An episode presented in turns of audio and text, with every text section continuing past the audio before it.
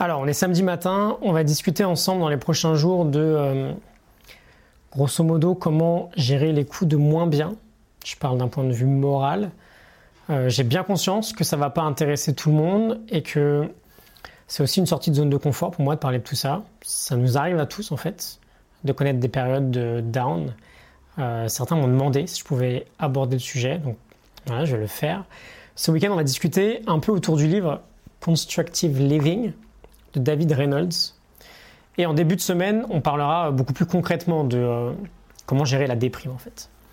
Euh, je ne suis pas médecin, je ne vais pas m'aventurer dans tout ce qui est dépression profonde, mais je pense que j'ai quand même ma petite expérience sur le sujet. Ça pourrait être sympa d'en discuter ensemble. Ça fait partie du sujet un peu, euh, un peu tabou, mais voilà, il n'y a pas trop de tabou ici, on peut parler de tout. Et encore une fois, si tu ne te sens pas du tout concerné par le sujet, tu peux faire une pause et revenir dans 4-5 jours. On parlera d'autres choses assez rapidement.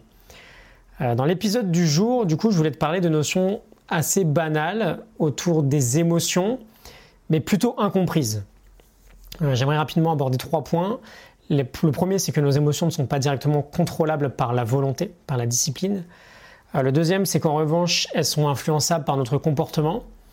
Et la troisième, surtout, c'est que chaque émotion a son utilité. Donc, c'est pas une superbe idée de vouloir à tout prix toujours les ignorer.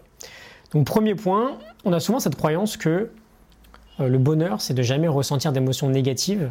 Et donc, on va vouloir refouler ce type d'émotions. On va essayer de, déjà de les contrôler et ensuite de, euh, les dégager. Et ce que nous dit David Reynolds, c'est tout simplement que on doit réaliser que euh, on n'est pas moralement responsable de nos émotions. On ressent ce que l'on ressent, point. Et donc, il faut simplement accepter la réalité, parfois un peu difficile, hein, de voilà, de ne pas être en permanence H24 dans un état de plénitude, dans un état de bonheur absolu. Et donc, quelle que soit l'émotion qu'on va ressentir, il faut vraiment apprendre à l'accepter, telle qu'elle est en fait. Ça fait un peu écho à Eckhart Tolle euh, dans Le pouvoir du moment présent. Il nous dit que quoi qu'il arrive, on veut accepter le moment, euh, le moment présent pardon, comme s'il était choisi. Et euh, bien sûr, c'est plus sympa de ressentir de la joie plutôt que de la tristesse, mais quelle que soit l'émotion qu'on ressent, c'est ok on l'accepte telle qu'elle est, on l'observe et on n'essaye pas à tout prix de la refouler. Euh, deuxième point, nos émotions ne sont pas directement contrôlables par la volonté, mais elles sont influençables en partie par notre comportement, par notre mode physique, on va dire. C'est l'idée que le mouvement crée l'émotion. Et rien que notre manière de se tenir ou notre façon de se comporter peut avoir une très forte influence sur nos pensées et nos sentiments. Par exemple, une idée que tu peux noter, le moyen le plus efficace et c'est la science qui nous dit ça aujourd'hui pour booster immédiatement notre morale, tu sais, quand on a un petit coup de moins bien, c'est tout simplement de faire quelque chose de bien pour quelqu'un d'autre. Un acte complètement aléatoire de gentillesse. Tu vas moins bien, tu fais quelque chose de sympa, de gentil pour une autre personne, même quelqu'un que tu connais pas. Et voilà, tu vas libérer de la sérotonine, de la sérotonine, pardon, une hormone qui, euh, bah, quand elle est absente, cause les premiers symptômes de la déprime. Euh, un moyen assez sympa d'ailleurs de faire ça, de voir à quel point notre comportement peut influencer sur nos émotions. tu peux aller tester ça dès maintenant. Et enfin, troisième point, l'idée de réaliser que chaque émotion, même quand elle n'est pas sympa à ressentir, elle a son utilité. Par exemple, la culpabilité, elle va nous faire revoir notre mode de pensée, elle va créer une remise en question. Euh, l'anxiété va créer de l'attention.